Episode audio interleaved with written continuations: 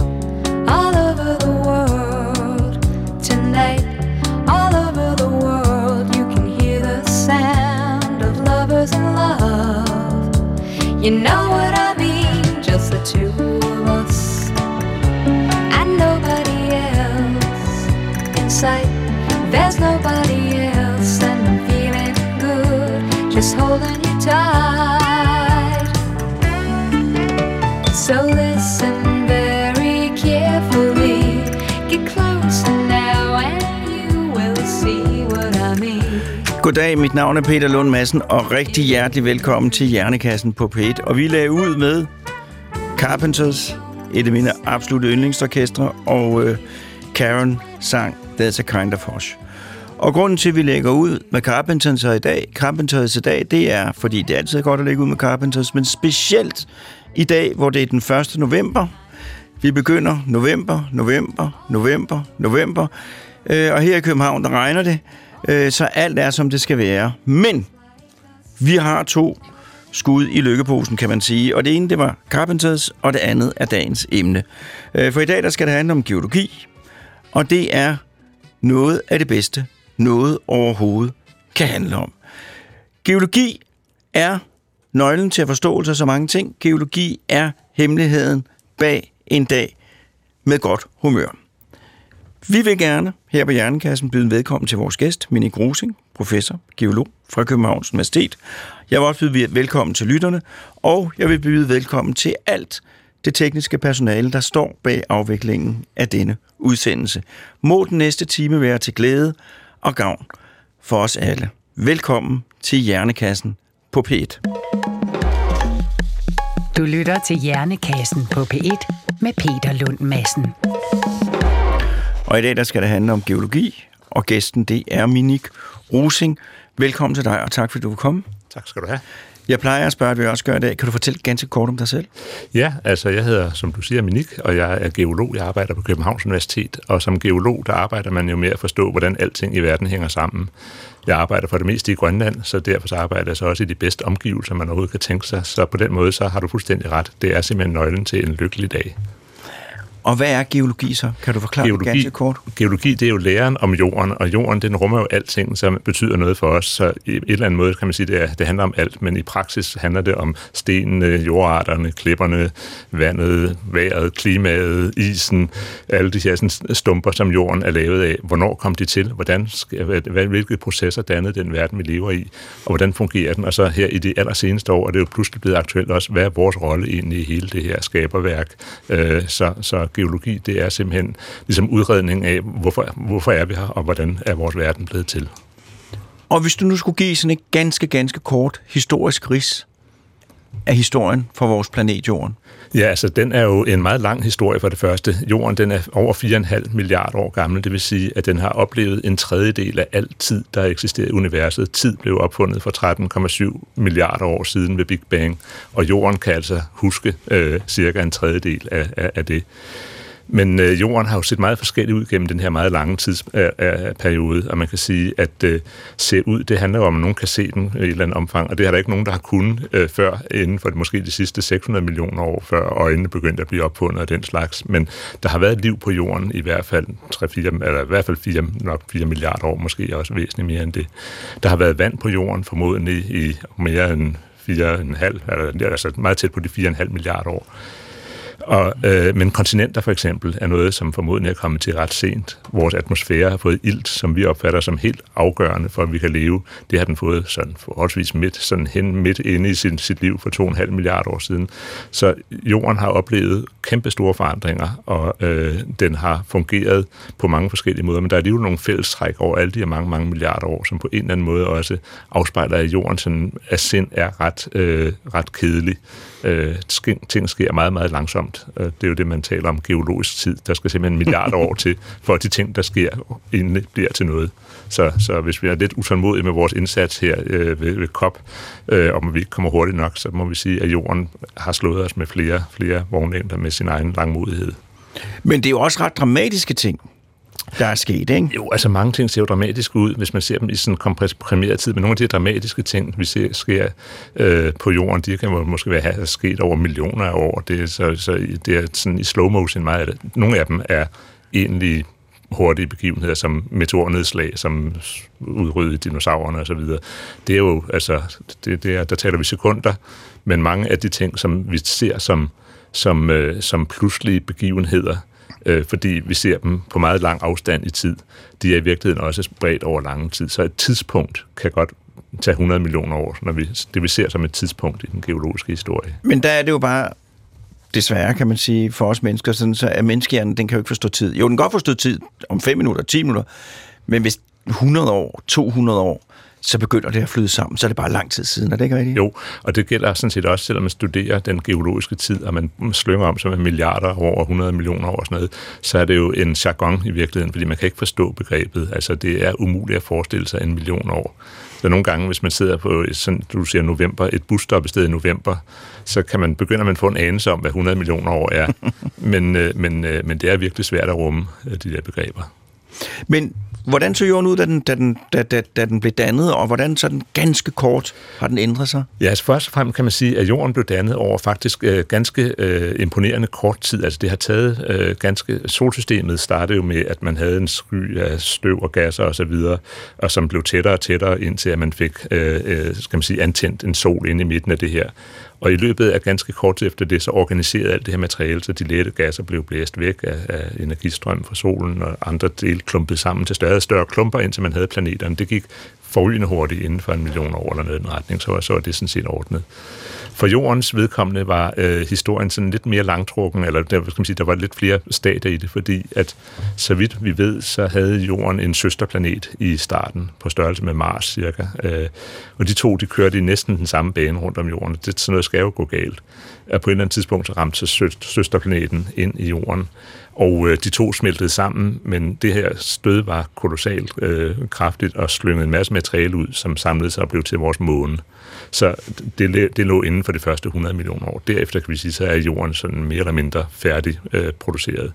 Og der er mange ting, vi kan se i dag, som er fuldstændig naturlige for os, og helt afgørende øh, del af vores egen fysiologi og vores øh, øh, hvad skal man sige, opfattelse af verden, som faktisk øh, skete ved det her øh, øh sammenstød. Det er nemlig, at vi fik jordens rotation, og vi fik jorden blev akse blev slået skæv øh, i forhold til banen om solen. Det vil sige, at vi fik årstiderne, november, øh, og vi øh, fik øh, månederne øh, månen, der kører rundt.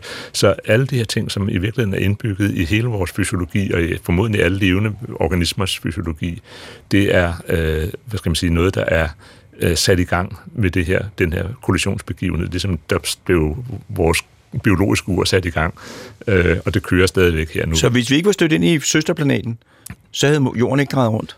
Det, øh, altså det kunne have den, de andre planeter dreje lidt rundt med, og de kan også dreje den anden vej i forhold til, men, men, men Slet det, ikke på den måde. Ikke på den måde, og så det, vi har fået den her sådan skæve akse, øh, vi drejer med. Øh, Man kunne også, altså har vi jo månen, som stabiliserer vores akses orientering også, så der, der er rigtig mange ting, som, som vil være øh, ganske anderledes, hvis ikke vi havde haft den her begivenhed.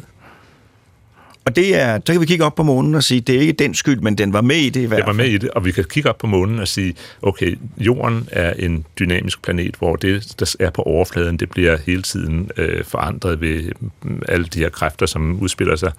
Så vi har ikke nogen, vi har ikke noget på jordens overflade, som er så gammelt. Men hvis vi kigger op på månen, så kan vi jo faktisk se, at månen den gik i stå umiddelbart efter den var fordannet. Så kan vi se bjergarter, som faktisk er så langt tilbage i tiden. Og vi kan se den hvide del af månen. At Hvis du kigger på månen, så er der noget, man kalder månens have, som er mørke, de er sorte. Og så er der de hvide dele, det er så det, man kalder månens højlande. De hvide dele, det består stort set kun af mineral feldspat, som er sådan en flot hvidt mineral. Og det, vi ser som det hvide på månen, det er fordi, at efter den her begivenhed, der var månen, den havde et magmaocean, altså den havde ligesom øh, et hav, dybt hav, men det bestod af smeltet bjergartsmasse. Og det, det begyndte at krystallisere, så flød de her øh, op og lagde sig som sådan en, en skum oven på suppen, ligesom når man laver koger syltetøj eller noget i den retning. Øh, så der havde den så en fuldstændig hvid øh, yderskal. Sådan, at du kender de her kugler der med marcipanen Ja. Og så øh, de mørke områder, det er så meteornedslag sidenhen, som har slået huller i den hvide skal, og hvor så sort basalt magma er kommet op inden for jord, øh, fra månens indre. Så det ved vi så på månen, og det kan vi overføre, at det må jorden også have haft. Men det er bare udslettet. Men jorden har også haft et magmaocean, så, så umiddelbart efter jorden var dannet og færdigt konstrueret, der har vi haft et altså hundredvis af kilometer dybt ocean af smeltet, smeltet sten, og en atmosfære, som har været varm som bare pokker, og været alt det vand, som nu er i havene, og koldioxid og alt muligt, har, har boet op i den her atmosfære. Så den har altså haft en drivhuseffekt, der har været fuldstændig formidabel, øh, har gjort, at der var sindssygt varmt på jordens overflade. Så er den efterhånden kondenseret, faldet ned, blevet til have og så videre og så videre. Og så har vi sådan begyndt at nærme os en, en periode, hvor livet måske kunne begynde at overveje, om det var, var, var en idé at, at, at opstå.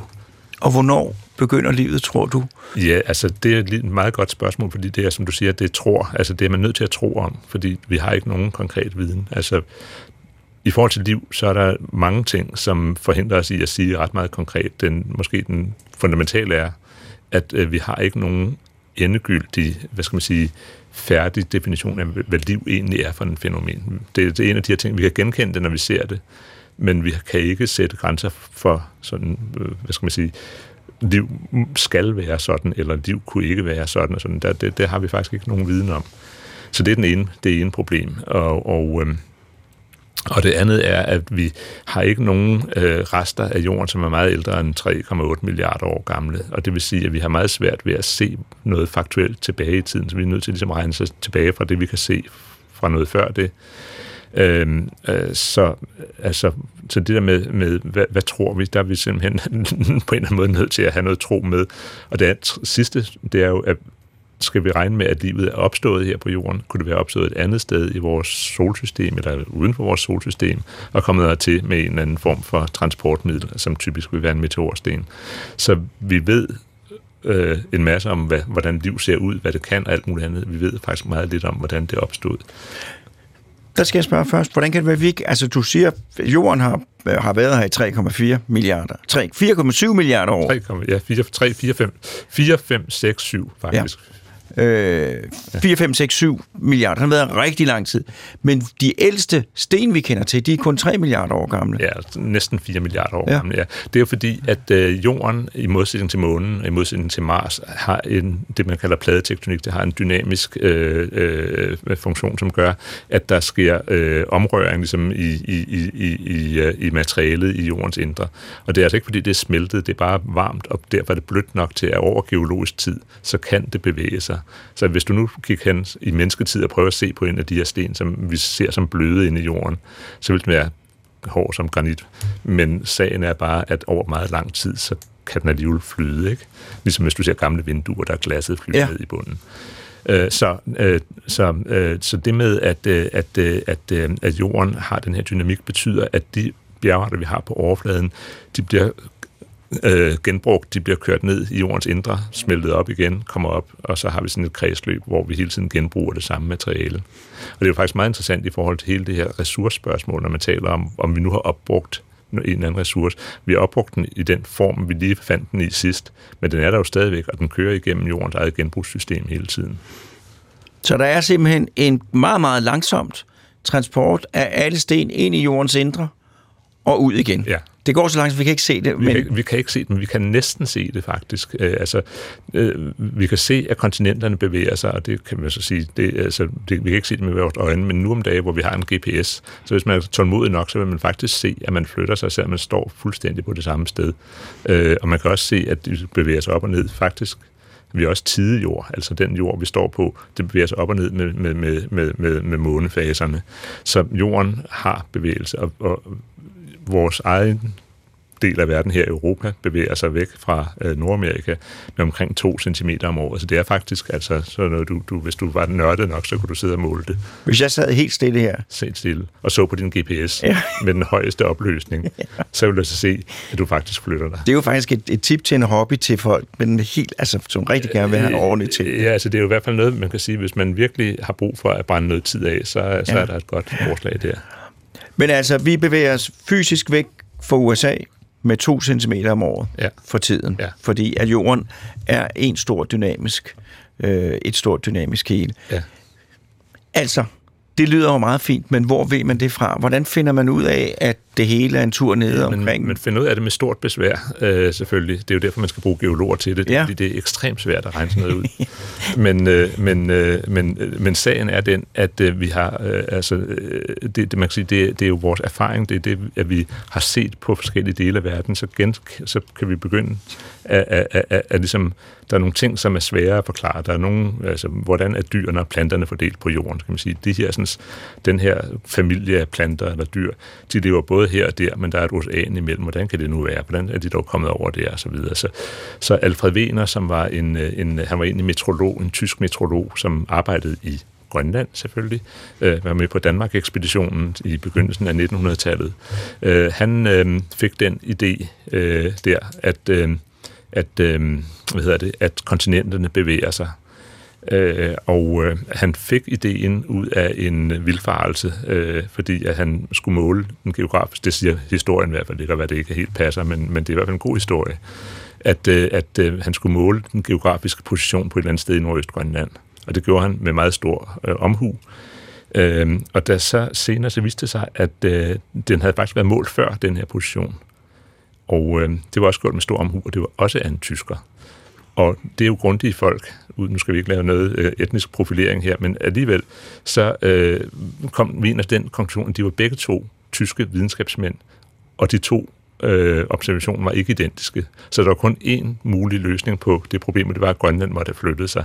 Det er en, det er en dristig Det er konklusion. en dristig konklusion, ikke mindst fordi det, han fandt ud af, det var, at de faktisk afveg med 50 km, som jo sådan set altså lidt vind i håret fart Ja, ja. øh, for et kontinent. øh, men, øh, men, øh, men, men så var han jo ikke den, som bare sagde, nå, så, så var han jo, fordi han var så grundig og fantastisk dygtig, så gik han så i gang med at finde alt, hvad der kunne modbevise det, og alt, hvad der kunne understøtte det, og det viste sig efterhånden, at der var meget mere, der understøttede, at de havde bevæget sig netop alt det her med fordeling af dyr, planter og alt muligt andet, bjergarter og den slags Og hvordan de passer ind. og hvordan det passer ind i hinanden som pusle- puslespilsbrikker. Så han kom til den her konklusion, at det faktisk var sket sådan. Og øh, det øh, fik han ikke ret meget ros for. Han fik altså totalt, øh, han blev altså i den grad, øh, øh, det var det var før man havde, man havde opfundet krænkelsesparathed, så han blev ikke meget krænket, men han blev i hvert fald udskammet i, i ekstrem grad i hele det videnskabelige øh, øh, imperium. Han døde så desværre øh, af udmattelse op på Grønlands indlandsis, hvor han er oppe og lave noget, noget, øh, noget metrologi i, øh, i, i 1930. Øh, så han nåede så jo ikke at opleve, at det faktisk efterhånden hans teori blev ophøjet til at være simpelthen grundfundamentet i hele vores forståelse af jorden som planet. Øh, og det er det stadigvæk i dag. Altså det, det er den der forståelse af, at øh, vores verden er dynamisk, og ting forandrer sig hele tiden. Så, og, og det er jo altså nogle gange, kan man sige, at selvom det bevæger sig langsomt, så er konsekvenserne nogen, der kan få global øh, betydning sådan forholdsvis hurtigt. Altså det øjeblik, at et stræde lukker sig, for eksempel, sådan at vandet ikke kan cirkulere frit, så ændrer hele jordens klima sig, og så videre, og så videre. Jamen, jeg kan jo, altså, når man læser om, om naturen og jordens historie, så, så, så er der jo nogle ting indimellem, som virkelig er overraskende, ja. Og som man udebart er svært ved at forstå. Ja. Det, her, det kan ikke passe. Ja. Og det her, det var en af dem. Ja. Da jeg læste det, var jeg sådan, tænkte, "Ej, hold nu op, mand, det ligger jo fast. Ja. Og så kunne man se og så skulle det hele gentænkes. Og det er jo- så det har været en stor mundfuld, jo. Det har været en meget stor mundfuld, og det er jo også, at det er jo igen, at det, det er den slags ting, som går imod al vores intuition og al vores forståelse. Altså, jeg tror, alle mennesker har jo, det tror jeg ligger helt, helt i bunden af al øh, filosofi og religion og alt muligt andet, det er, at jorden under- under vores fødder er dog fast. Øh, det, der er én ting, vi ved, så er det, at jorden ja. under vores fødder den er fast. Så skal ting flytte sig. Og, og når det så viser sig, at vi kunne hjælpe os, flytter os, mens vi tror, vi står stille, så er det jo altså provokerende.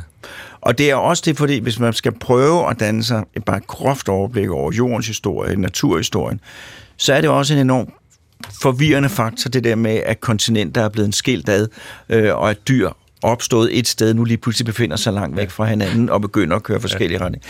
Det er altså også en meget, meget smuk historie. Det er det. Altså, det, altså hvis, hvis, nu har jeg det ikke, men de folk, der har det fulde overblik, det må være næsten religiøst, fordi det er helt vildt, som det filtrer sig sammen, og hvor smukt det er. Det er jo ekstremt fascinerende, det er også, at, at uh, netop, at uh, man kunne måske tænke sig, altså du, det, kan, det kender du også til, du er også vokset op i 70'erne, der havde man begrebet økologisk balance. Ja. Det var sådan en ting, som det var ligesom før man begyndte at pille ved tingene, så var det hele bare, så var der ro på, det hele stod bare som det skulle, alt var fintunet, så det passede sammen.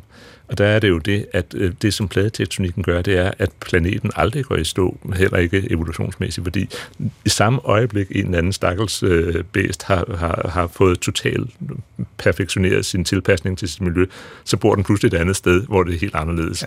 Og derfor så er det jo en del af, af, hvad skal man sige, maskinen bag evolution også. Ja, vi skal lige have en jingle.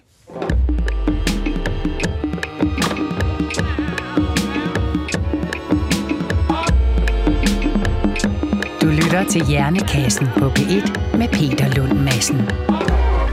Og Minik Rosing, og i dag der handler det om geologi, og øh, allerede nu så, så er det helt ud af flyde. Jorden flyder rundt. Øh, og øh, jeg vil også sige, altså en anden ting, jeg læste, som gjorde mig fuldstændig tosset, og stadigvæk gør mig lidt tosset den dag i dag, det er jo det her med blokrenaljerne, der, der spiste alt CO2'en og ja. forurenede verden for sig selv med, med ilt. Ja og komme ned under jorden. Og det er jo den CO2, vi nu er ved at slippe løs igen, ja. ved at grave olien op ja. og, og ja. brænde. En smuk storslået, hvordan det hele hænger sammen. Det hele hænger sammen, og det er, er, er det, som vi jo altså i stigende grad heldigvis bliver opmærksom på, det er jo, at også mellem altså alle vores forskellige arter og sådan noget, der er vi jo også bundet sammen af, at, at, øh, at der er simpelthen intet af det her system, der fungerer, uden at vi alle sammen på en eller anden måde indgår i det. Så det er jo noget af det, som også, øh, altså, der, der er ligesom to konklusioner. Det ene er, at den her biodiversitetskrise, det er nok mere kritisk, end man egentlig skulle have håbet måske.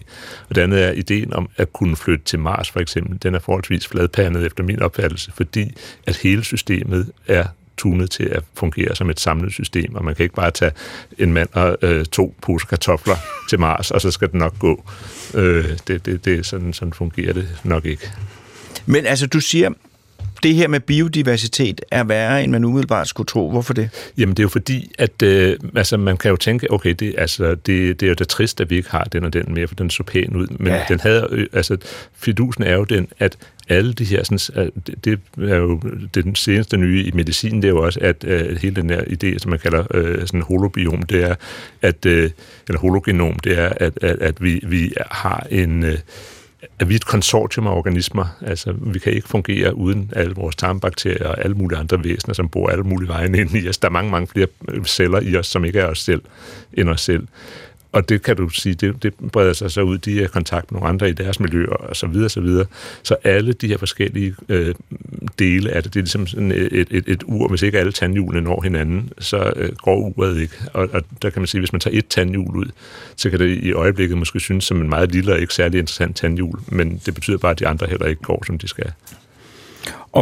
Hvad kan vi gøre ved det? Ganske kort. Det er ikke, for det er ikke det, det handler om i dag, men jeg, nu bliver, sidder jeg bare og bliver nervøs. Tænk om at opføre os ordentligt. Altså, det er som alt andet. Det er jo at, at, øh, at respektere den uh, viden, der er om det, og sige, okay, det her det er faktisk alvorligt. Altså, det er jo ikke, fordi vi ikke kan gøre noget. Det er, hvis vi, bare, hvis vi ikke tager det alvorligt, så lader vi være at gøre noget. Så det, jeg sad og tænkte på i går, øh, og, øh, og, og, og jeg, det er ikke noget, jeg ved noget om. Jeg sad og tænkte på regnskoven. Ja. Øh, og den har jeg jo fået at vide, at jeg skulle være bekymret for, siden jeg kan ja. huske. Ja. Øh, og jeg står stadig med den her fornemmelse af, at der forsvinder regnskov. Det gør der også. Og så tænker jeg på, hvis nu der kom nogen og præsenterede en plan for mig, og ja. sagde, hvis vi gør sådan og sådan og sådan og sådan, så holder regnskoven op med at forsvinde. Ja. Men det kommer til at koste så må de godt sige et højt beløb ja, til mig. Ja, ja. Så siger jeg, den er med på. Ja. Men så skal jeg også garantere, at planen ja, virker. Ja, Eller at planen er ja, gennemtændt ja. i hvert fald. Man kan aldrig garantere, at en plan virker. Nej, men, at, men du kan garantere, at hvis du ikke gør den, så kommer det ja. til at gå galt, og det, det er vel der, vi er. Altså, det er jo faktisk sådan, det med regnskoven, jeg så et eller andet, fordi jeg lige sidder, ligesom du, man sidder og tænker over et eller andet, slår et eller andet op.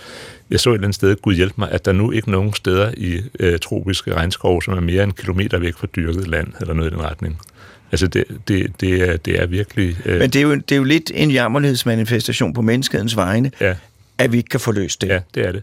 Og det er jo, altså, øh, det bunder jo i mange andre ting end uvidenhed. Det bunder jo også i, i global ulighed, det bunder i social, øh, altså, og det bunder i, i, i, hvad skal man sige, hvor stor tillid vi har til hinanden og til institutioner. Altså, der, der, der er jo stort set ikke den ting. Det er ligesom, ligesom med, med, med, med, med, med, med, med, med, med, med, hvad hedder det, med biosfæren, det hele, det hænger sammen, desværre ja. også med vores sociale og politiske øh, konstruktion.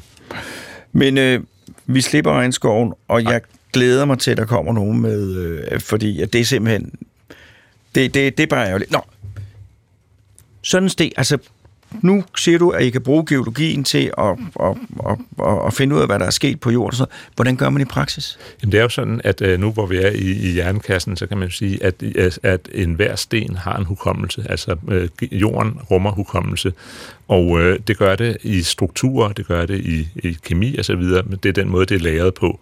Men det er altså sådan, at hvis du tager en tilfældig sten, så øh, har den jo den har et udseende, den har nogle strukturer, du kan se den, den har nogle mineraler, og alle de her sådan, forskellige dele af det, det er på en eller anden måde resultater af nogle processer. Altså hvis du, og det, der er nøglen til at komme ind i det, det blev sagt tilbage i, i, i 1800-tallet, the present is the key to the past. Det er, hvis man forstår, hvordan processer forløber i dag, og ser, hvordan resultatet ser ud, så hvis man ser det samme resultat, så nu forstenet i en sten, så må man kunne regne med, at processen var den samme. Og det er selvfølgelig ikke et bevis på nogen måde, men, men det ser ud til at holde temmelig godt. Så det vil sige, at, at vi bruger holder øjnene åbne i forhold til, hvad der sker omkring os, og så øh, hvad skal man sige, udstrækker vi det til det, vi ser i stenene. Og det er faktisk forrygende så mange ting, man kan trække ud af sådan en sten. Du kan sige noget om Altså, hvad var temperaturen på det sted, hvor den blev dannet, øh, hvis det nu var et sediment? Ikke? Øh, du kan sige noget om, hvad var pH i vandet, måske. Øh, surhedsgraden. Surhedsgraden i vandet. Du kan sige, hvor meget CO2 var der i atmosfæren. Hvad, hvad levede der i, i havet på det her tidspunkt, hvis det var fra, fra noget hav? Du kan sige noget om, øh, hvor lang var dagen dengang. Øh, man, kan se, man kan se, i sedimentære lag kan man se månedsrytmer, og man kan se årsrytmer, og man kan se døgnrytmer. Så kan man tælle, hvor mange døgnrytmer der er på en årsrytme. Så kan man sige, hov, der var øh, jo 400 øh, dage på et år. Det er fordi, at jorden den taber fart i sin rotation i sig selv. Så du kan finde ud af hvad som helst. Så det du, det, du sidder og siger til mig nu her, sådan en stille og fredelig mand, morgen, der var en gang, der, var, der bestod over 400 dage. Ja, det er klart. Der havde man endnu mere travlt. Det er jo fordi, hvis du ser, vi har tidevand. Ja. Det er en kæmpe stor bølge, som bliver trukket, altså jorden roterer rundt ned under en stor bølge, så at sige, som bliver holdt fast med af solen og månens øh, tiltrækning. Og det slider jo på på, på systemet, det ved vi alle sammen, øh, og derfor så øh, sænker det jordens rotationshastighed. Så jorden bliver simpelthen bremset af den her vandbølge, den skal, den skal, den skal dalle rundt med, ikke? rundt med. Så den her øh, det her moment, altså det her øh, bevægelseskræfter, som, som jorden bliver, øh, bliver, bliver, hvad skal man sige, bremset med, det bliver så overført til månen, for det er den skyld. Så månen, den får mere og mere fart på. Det vil sige, at den rykker længere og længere væk, så månen, den bliver mindre, as we speak, at se på, fordi den har samme størrelse, men den flytter længere væk. Så altså, månen flytter væk, jorden går langsommere og langsommere. På et eller andet tidspunkt, så er ved døgnlængden og månedslængden være den samme, så står månen over det samme sted på jorden, så er alle glade, så slipper vi for det her tidevandspjat, og så... Øh, øh, vil dagene blive ved med at være lige lange. Ja. ja. Men det er sådan noget, det, det vidste jeg jo ikke. Jamen, det er, der, der er jo mange ting, som du ikke ved. Ja, men det er da en fantastisk grænseoverskridende viden, ja. at, øh, at, at, øh, at dagene bliver, bliver længere og længere. Ja, ikke? Og hvis man er lidt stresset, så kan man tænke på, at vi får lidt mere tid på ja, det. Er, og det er jo et paradoks, fordi som vi bliver ældre og ældre, så synes det jo, at dagen bliver kortere og kortere, ja. Så, ja. men det gør de faktisk ikke. Nej, men, og det er jo så øh, geologisk øh, viden der. Men, men det vil sige, at, at når du går i naturen, og, og så kommer der en masse beskeder til dig. Det gør der, og det, det, det er jo det, som er tilfredsstillelsen ved, tror jeg, ved enhver form for, for, for at sætte sig ind i noget. Det er jo, at det er, øh, hvad skal man sige, det er gaven, der bliver ved med at give, ikke? fordi at, at øh, det som, hvis man nu ikke vidste noget om det, så vil man se det som, der ligger en bunke sten. Hvis man ved noget om det, så er det, altså den slags sten, den slags sten, den kommer derfra, den har jeg oplevet det. Så det er ligesom, at du ser sådan et, et mylder af af, af spændende historier, som bare ligger og venter på at blive fortalt. Og nogle af dem, det er nogle, hvor, men, men ikke engang, altså, nogle giver svar på et spørgsmål, vi har, men nogle, de giver, et, altså, de giver, skal man sige, svar på et spørgsmål, vi ikke engang havde fantasi, fantasi til at stille. Så derfor så giver det jo nogle fantastiske, meget tit sådan nogle svimlende indsigter i mærkelige ting, som er foregået i vores, øh, i vores eller som har været en del af dansen af, af vores verden. Så jeg synes, at, øh, at, øh, at, at det tror jeg, alle kender. Altså, hvis man ved noget om et eller andet, folk der ved noget om mode, når de går på gaden, skal sige, ej, der var sådan en med, og det der, det er en Gucci-taske, og hvad ved jeg, ikke? Og, og, og det er fuldstændig fascinerende. Og hvis man ikke ved noget om det, så tænker man, at de er alle sammen tøj på, ikke? Ja. Øh, så, så det er jo altså noget, vi alle kender, at det med at sætte sig ind i noget, det åbner for en større verden. Og nu går jeg ud fra, at du ved noget om, om, om, om bevidsthed og så videre. Der er jo altid en diskussion om, om, om man kan være bevidst om noget, som ikke er defineret. Øh, og det er jo lige præcis det, det handler om, at man får defineret komponenterne i vores verden. Og når man har det, så kan man begynde at interessere sig for, hvordan virker det sig i forhold til hinanden? Hvordan virker det i forhold til mig? Hvordan virker jeg i forhold til dem? Men før man har defineret dem, så er det bare en grød, der, der, der er derude. Ja, det er jo som talt ud af hjernekassens øh, sind. Øh, altså, ligegyldigt hvad, hver gang du sætter dig ind i noget, så giver det dig et rigere liv. Fuldstændig. Øh, og et fantastisk, øh, øh hvad det hedder, konversations, ikke tricks, for det er det ikke, men hvis man til selskab få borddamen eller bordherren til at fortælle om det vedkommende virkelig interesserer sig for. Ja. For det er spændende at høre om. Ja, det og din verden bliver rigere, for så vil ja. du gå rundt bag, ja. som du sagde med Gucci-taskerne. Ikke? Ja. Nå, det er sådan en Gucci. Og det vil man ikke vide, Nej. hvis man ikke havde siddet ved siden af en, Nej. for hvem Gucci-tasken var det mest interessante. Nemlig. Og man skal bare blive ved med at spørge. Øh, hvis nu, at jeg godt kunne tænke mig, øh, og sådan lige få lidt øh, viden geologisk, når jeg skal gå tur på Sejrø. Hvad vil du så anbefale, jeg gjorde? Ja, på Sejrø, den er jo fantastisk ø, fordi at Sejrø, det er jo en del af de her morænebuer, øh, som ligger øh, her, som er en del, hvor vi har også, øh, hvad hedder det, Sjællands Øje og så videre. Det, det har jo at gøre med isfremstødene øh, over Danmark, og øh, du vil kunne finde sten på stranden, du kan finde en masse flintsten og alt muligt andet, som er fuld af fossiler og alt muligt andet spændende. Men du vil, altså, det du kan se der, det er jo i virkeligheden at øh, altså, øh, en af nøglerne til at forstå en, et, igen sådan et, et, et, et svar på et spørgsmål, som ingen havde stillet, nemlig er klimaet, er vores, øh, vores klima, er det dynamisk? Altså indtil for, indtil for øh, altså midt i 1800-tallet, der var vores klima på jorden ikke dynamisk. Der var klimaet, det var som det nu engang er. Og øh, så var der en, øh, øh hvad skal man sige, afvielse fra det, og det var den bibelske syndflod. Øh, og øh, man havde fundet aflejringer af den bibelske syndflod, fordi man fandt øh, sådan nogle store rullesten her og der, som lå alle vejen, øh, øh, som vi nu ved er moræne, altså den lavet af isen. Men, men det var ligesom som det, der var. Men så fandt man jo ud af, at faktisk, altså især en, en, en svejtisk øh, videnskabsmand, der hed Agassi, fandt ud af, at det her var et resultat af, at der havde været is meget længere væk, end hvor isen er nu at der har været istider. Begrebet istider blev opfundet. I Danmark havde vi en, øh, en øh, professor Forkammer, han var min forgænger tilbage, meget langt tilbage i tiden, der hvor jeg sidder. Øh, han prøvede sig ikke om ideen om istid. Han synes, det var noget forbandet vrøvl. Så istiden var forbudt, så længe han levede i Danmark. så det var først der i 1880'erne, hvor Forkammer så blev afløst af sin efterløser, Jonstrup, at istiderne fik lov til at fungere i Danmark.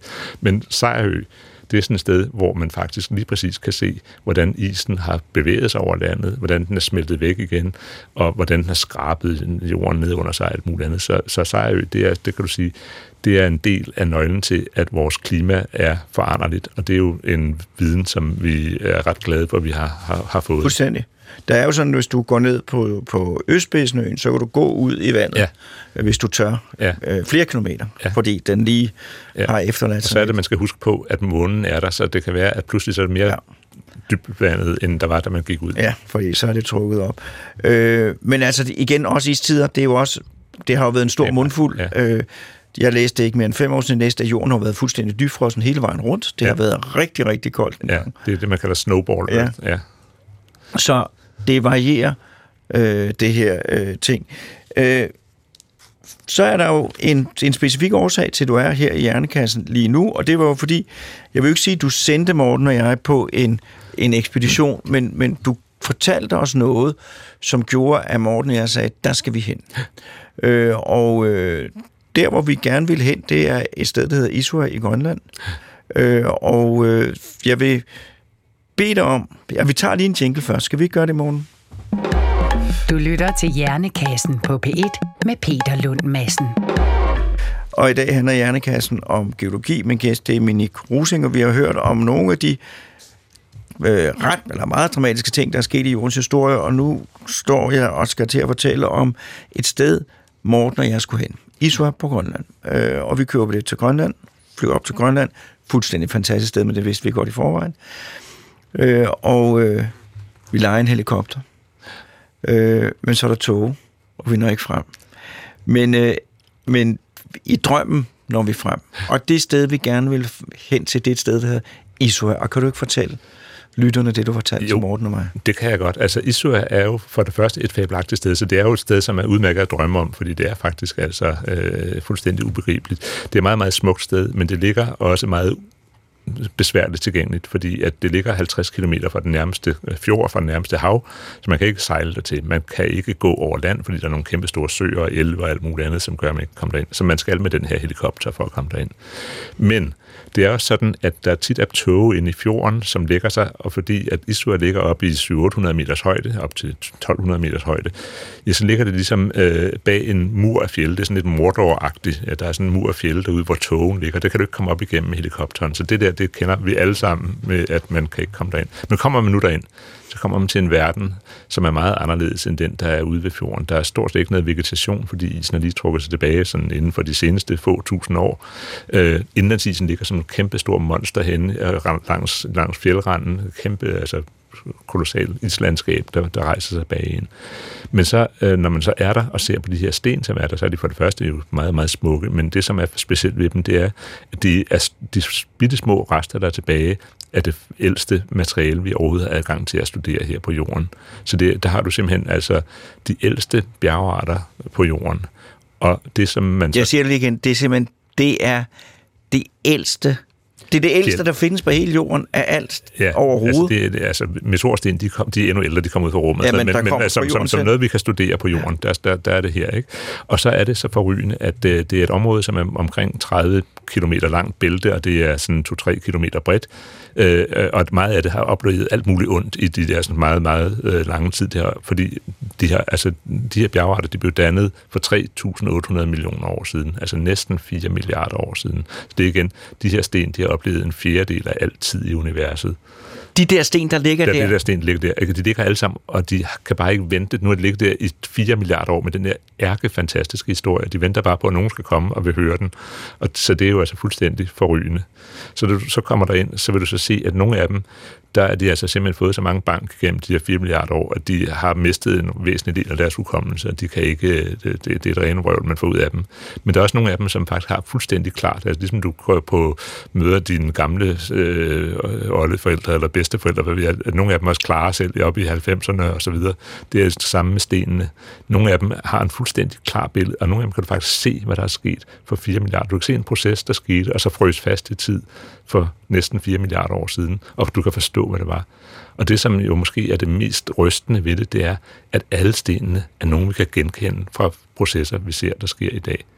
Altså det er simpelthen måske, altså jeg, jeg tror, når man kommer der første gang, tænker man, nu skal jeg ind og se noget, der er virkelig vildt underligt, og så kommer man ind og ser, man siger, hold da op, det er det helt vildt normalt at se på. Men dog, så kan det så alligevel fortælle nogle detaljer om, hvordan verden var på det her tidspunkt. Og hvad var det, du fandt deroppe i Isø, og hvad var det, der gjorde, at Morten henvendte os til dig? Jamen, det var, det var, det var så fordi, at, at, at jeg arbejdede på, jeg arbejdede sådan set på at finde ud af, om man kunne sige noget, hvad man kunne sige om miljøet på jordens overflade, som man ikke vidste ret meget om, dengang jeg begyndte at studere det. Og der fandt jeg så nogle sten, hvor man tydeligvis kunne se, at det var sediment, altså noget, noget, noget ler, som havde været aflejret nede på havbunden for meget, meget lang tid siden. Man kunne se strukturen i det. Det, er, det var helt fantastisk. Men jeg havde, der vidste jeg på det tidspunkt, at jo, livet på jorden kunne ikke være opstået tidligere end for 3,5 milliarder år siden. Det var jeg alene om. Sådan var det bare. Og hvor vidste man det fra? Jamen, det vidste man, fordi det er med månen, og det er en lang historie. Livet på jorden ville have været totalt udslettet hver anden dag af meteornedsfald indtil for cirka 3,5 milliarder år siden. 3,5 milliarder år siden har man i Afrika og i Australien fundet spor efter liv, så det passede meget godt sammen. Men øh, så det var, det var jeg overhovedet ikke interesseret i. Men jeg var interesseret i at prøve, hvad kan man så sige om miljøet, og havde miljøet været et, hvor liv eventuelt måske kunne have forsøgt at opstå i. Øh, så så det, var, det var jo vældig interessant. Men så havde jeg nogle sten, som var så super irriterende, fordi der blev ved med at være sådan nogle ting, som så meget ud, som om det kunne være efter, altså, hvad skal man sige, efterladenskaber efter noget, der havde været levende. Og det var jo meget irriterende. Ja, fordi der var jo ikke Der noget. var ikke noget liv, så, så øh, jeg brugte meget lang tid på at ligesom komme frem til øh, alle, alle undskyldninger for det kunne se ud, som om der havde været liv, når der nu ikke var det. Men det blev bare ved med at, at, at gå galt. Øh, så, og det jeg fandt, det var bitte små øh, kulstofkorn, som sad mellem med kornene i det her sediment, og som tydeligvis var noget, der dryssede ned fra, fra havet ovenover. Øhm, og det, kulstof, det øh, findes ikke som frit kulstof på jorden, andet end hvis levende organismer har været, altså meget sådan langt hen ad vejen, der er enkelte undtagelser, men, men levende organismer er normalt kilden til kulstof. Vi kender alle sammen, hvis man glemmer en kylling i ovnen tilstrækkeligt længe, så det der før var en levende organisme, det kommer ud som en klump kul. Ja, Øh, så det, det er forholdsvis nemt at eftervise. det gjorde vores underbo en gang med en kyllingerulle. Ja, der kan du se, Hvilket ikke? fik Ja. politiet til at komme, men det er rigtigt, det ender som kul. Og det er faktisk et, jo et eksperiment, jeg tror, alle har gjort på et eller andet tidspunkt. Ja. Øh, så, så den sammenhæng, den er forholdsvis øh, øh, lige til. Men hvis man nu skal være sikker på, at det så er øh, faktisk også rigtigt, at den her klump kul, man fik engang var liv, hvis man så undersøger det kulstof, det der er tilbage efter kyllingeolen der, så, vil man under, så hvis man nu undersøger isotoperne i det, der, der findes to stabile isotoper af kulstof, som hedder kulstof 12 og kulstof 13. Øhm, og øh, hvis man nu faktisk gik ned til en underbrugs kyllingerulle og tog den hen i et isotoplaboratorium og målte på forholdet mellem de to isotoper i den, så man opdage, at det er et helt andet forhold i kyllingerullen, end der er i luften eller i havet omkring os. Og det er så fordi, at den her kylling, den har spist nogle øh, korn, som har groet af en plante, og når den plante lavede sit organisk stof, som kyllingen skulle spise, ja, så gør den det mere effektivt med kulstof 12 end med kulstof 13, så den har et genkendeligt underskud i kulstof 13 isotopen, som er omkring 5-27 promille af, øh, af, af, af ligesom forskydningen. Det, det er altså den er en lille bit, bit smule mindre. Så når jorden, nej, når solens stråler Ja. ja. bliver opsamlet og ja. brugt som energi til at fange CO2 Ja. ja. luft og lave det til kulstof, Ja. Ja. så er der noget kulstof, der bliver suget af luften, som er mere Ja, populært. den, den, den simpelthen den ene isotop, den kører lidt hurtigere gennem Ja. det der system end den anden, og det betyder, at resultatet i den sidste ende har det her underskud, som vi kan genkende, som er et fingeraftryk, som er et fingeraftryk. der har været liv. Og så kan man sige, der er jo ingen, der, skulle, der siger, at tidligt liv på jorden skulle have det samme fingeraftryk, men vi kan da alligevel undersøge, er der nogle isotopmæssige tegn på, at det, der på en eller anden måde er sket noget med det her kulstof. Men ikke nok med, at der var sket noget med det her kulstof, det var ikke samme sammensætning som luften eller vandet eller noget andet eller lige omkring os. Men endnu mere, vil jeg sige, hårdrejsende var, at det var fuldstændig det samme som din underbrugs kyllingrulle i dag. Altså det vil sige, at der var spor efter, at det var liv, men også at liv på jorden åbenbart er ekstremt konservativt. Nu bor du på Frederiksberg, så det behøver jeg ikke forklare, hvad er. Men, Nej. men det er, øh, øh, hvad hedder det, en, altså, at øh, hvis noget fungerer, så er der ingen grund til at ændre på det. Ja. Og den her processer med, hvordan vi laver CO2 fra luften sammen med noget energi om til liv, det fungerede fint nok for 3,8 milliarder år siden, og det, så, det har vi så kørt med lige siden. Jamen, det er jo også fuldstændig, det er jo også, som man ville gøre selv, hvis man skulle opfinde et nyt system. Altså, grundlaget kan man ikke lave om på, for så kommer der ubalance Ja. hele vejen op. Ja. Vi, må, vi må starte med et fundament, og så kører vi systematisk Yes. sådan på. Så er der jo sket alle mulige øh, skal man sige, tilbygninger til det her, sådan som liv gør alt muligt andet og finder på nye narestreger og alt muligt andet. Men, men det, som jo er fantastisk, det er, at livet har været her så lang tid, og man kan se, at der er meget kulstof i de her sten, så det vil sige, at livet har været effektivt, det har været vel tilpasset til sit miljø, og så har det altså kun det her trick, øh, og, og, som var allerede på det tidspunkt forfinet nok til, at der er ingen grund til at lave om på det nogensinde siden. Og det øh, er jo så tilbage til et spørgsmål, du havde for lidt siden, om hvornår kom livet så ind på jorden. Fordi vi kan i hvert fald sige, at det må være kommet før øh, 3,78 milliarder år. Ja, det opstår før man finder spor fra Ja, det. det må det i hvert fald gøre, men det må også være i god tid før, hvis det allerede er kommet til det stadie, så, hvor ligesom, der er ingen grund til at lave om på noget mere. Altså, det er det flæreste, der rammer det fuldstændig perfekte design i første hug. Øh, Så derfor så må man regne med, at livet på jorden allerede på det tidspunkt har været opstået for længe siden. Så er der jo to muligheder. Det kan være opstået for længe siden et andet sted, og så plump komme ned dagen før vi fandt det her. Eller det kan være opstået på jorden for meget længe siden, og det vil sige tidligt i jordens historie. Og øh, det, som der er vel to ting, som er interessant her. Det ene er, at vi har ikke nogen sten, vi kan studere fra en periode i jordens historie, hvor der ikke var liv. Det vil sige, at altså, øh, det, hvis man nu sagde, at der har gået, vi har nogle sten, som gennem 100 millioner år, så er der overhovedet ikke noget liv, og så kommer der liv. Ja, så, så ved vi, at liv, det måske, det, det er ikke nemt, at det opstår. Men det, at vi ser det i alt, hvad vi har til, til rådighed, og at det ser ud som om, at det allerede har været her meget længe på det tidspunkt, det må betyde, at på en eller anden måde, så er livet opstået ganske kort tid efter, at, det, at livsbetingelserne var til stede. Og det kunne så betyde, at liv det opstår, hvis, til, hvis, øh, hvis muligheden er der. Altså at liv ligesom er en fundamental egenskab af universet. Det kan også være, at det er en fuldstændig freak øh, tilfældighed, der er sket en gang i per univers, og det er lige præcis her, hvor vi bor. Øh, det er det jo nødt til at være, fordi der skal være nogen til at igen have øh, indsigten i, at det er der. Men, men, øh, men, øh, men det, det, det, det, det er vildt fascinerende, at, at, synes jeg, at vi ikke har nogen sten fra en periode, hvor der ikke var liv. Øh, så, så, så derfor så, øh, så hælder jeg meget til, at liv det opstår, når vilkårene er der, og så er det på en eller anden måde en grundlæggende... Øh, men det er jo, det er jo ren tro, altså det, det har intet med videnskab at gøre. Og, men det er jo ligesom, Ligesom at det kan være svært at forstå tid, hvis den går langsomt, så kan det være svært at forstå noget, som har meget lille sandsynlighed for at ske, ja. men hvis der er rigtig mange muligheder, ja. øh, så er der nok en, der vinder en 13'er tips et eller andet sted, selvom sandsynligheden er meget lille. For det er jo kæmpemæssigt område, man har kunnet ja. sidde og spille på. Ja, det er det, og det er jo det, man skal huske på, det er også, at jorden er jo et meget stort sted, så og, hvis man ser på, hvor mange øh, atomer og molekyler, der fister rundt i atmosfæren, havet, øh, det øverste del af klippelagene, så er der rigtig mange ting, som kan prøve, forsøge, kan man sige.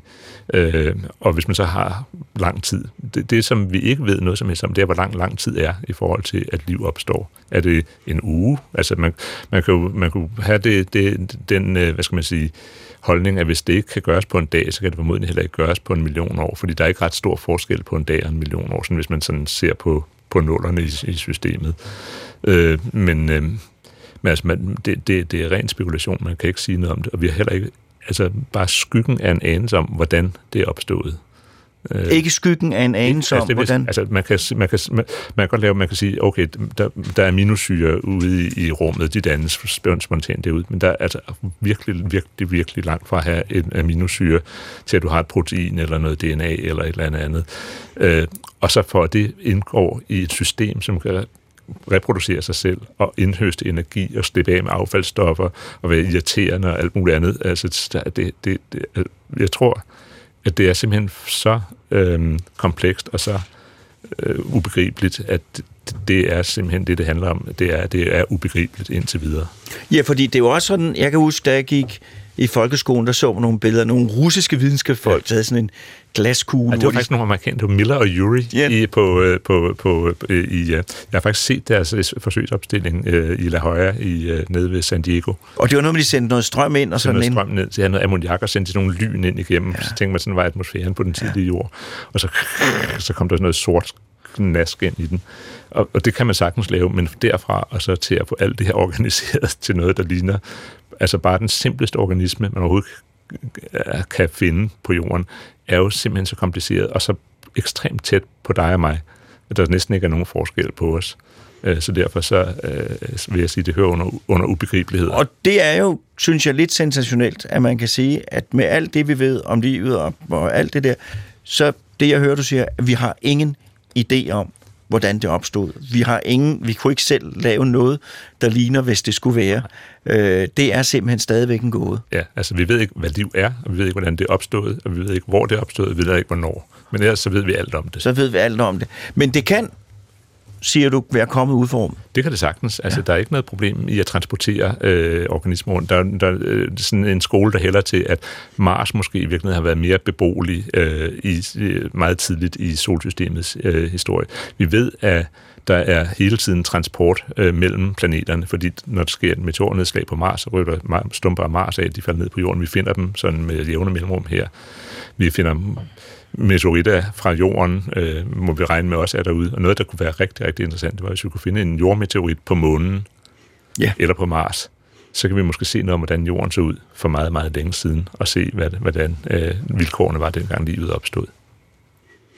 Jeg læste en historie om en dame, der lå, det var i New York, tror jeg, eller over i USA, hun lå i sin seng, simpelthen så lød der kæmpe brag, og så var der et eller andet, der faldt ned, så var det, det var meteor, der var det, skal, lige. det viser, at man skal ikke ligge doven, man skal, ud og, man skal ud og opleve verden. Man skal i opretstående position, ja. så er sandsynligt risikoen ring. Men der, der er kun én, der er blevet ramt af en meteor, som man ved af. Er det rigtigt? Ja, det var også en dame i USA.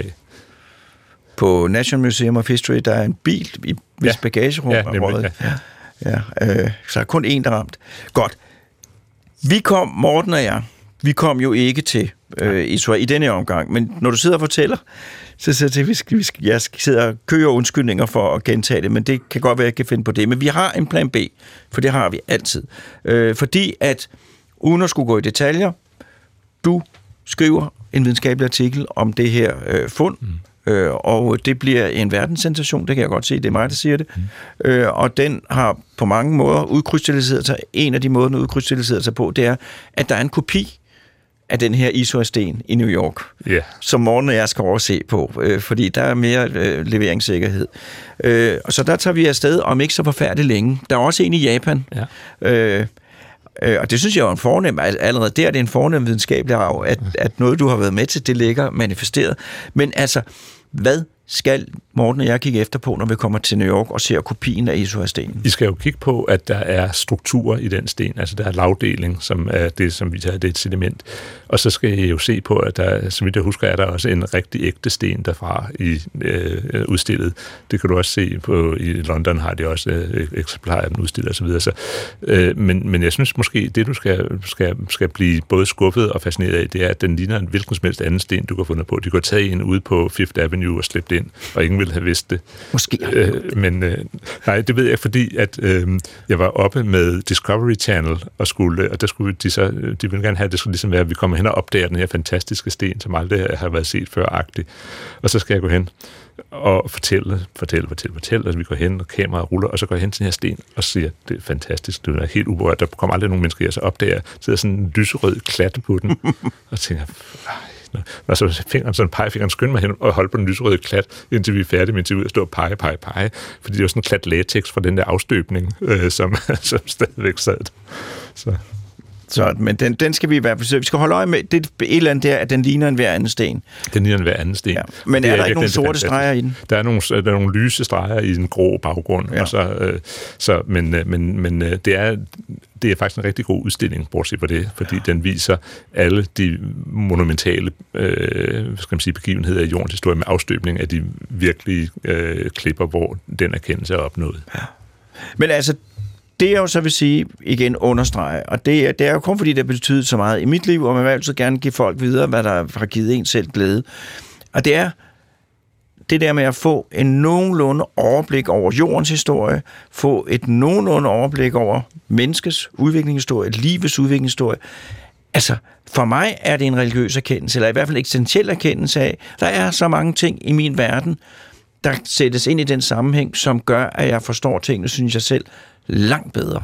Øh, Det er virkelig en værdifuld viden at have med sig. Det er det, og det er jo fordi, at den giver pludselig en forståelse af mange andre ting. Altså det er jo, det, det er jo den kontekst, hvor alt andet, der er sket, alt andet, der sker omkring os, det er i den kontekst, og derfor så er det, hvis man ikke forstår, hvad baggrunden til noget er, så kan forstår man heller ikke, hvorfor det finder sted. Så geologi, det er nøglen til at forstå verden og sig selv og alting. Er det svært at få job som nyuddannet geolog? Det er den ikke, tror jeg. Altså, det, der er svært efterhånden, det er jo at, finde geologiuddannelse der tilbage, fordi der er ikke ret mange, som vælger at tage geologiuddannelse, og det er jo faktisk en katastrofe, fordi geologer arbejder med ressourcer, og med klima og med grundvand og alt muligt andet, og der er kæmpestor brug for geologer.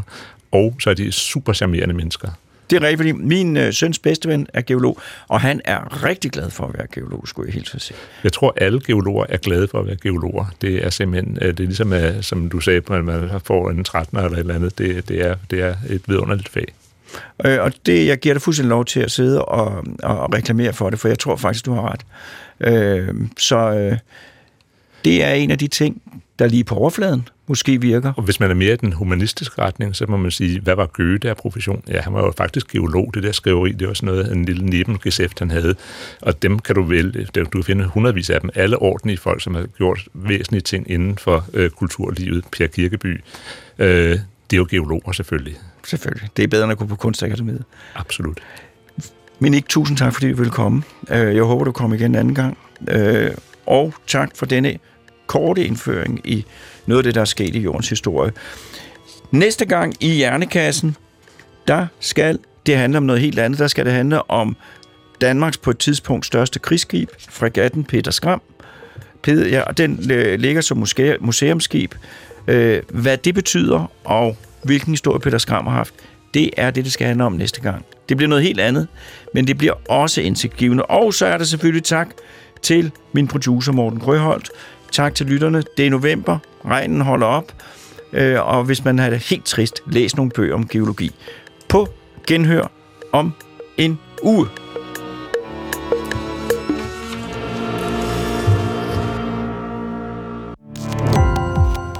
Gå på opdagelse i alle DR's podcast og radioprogrammer. I appen DR Lyd.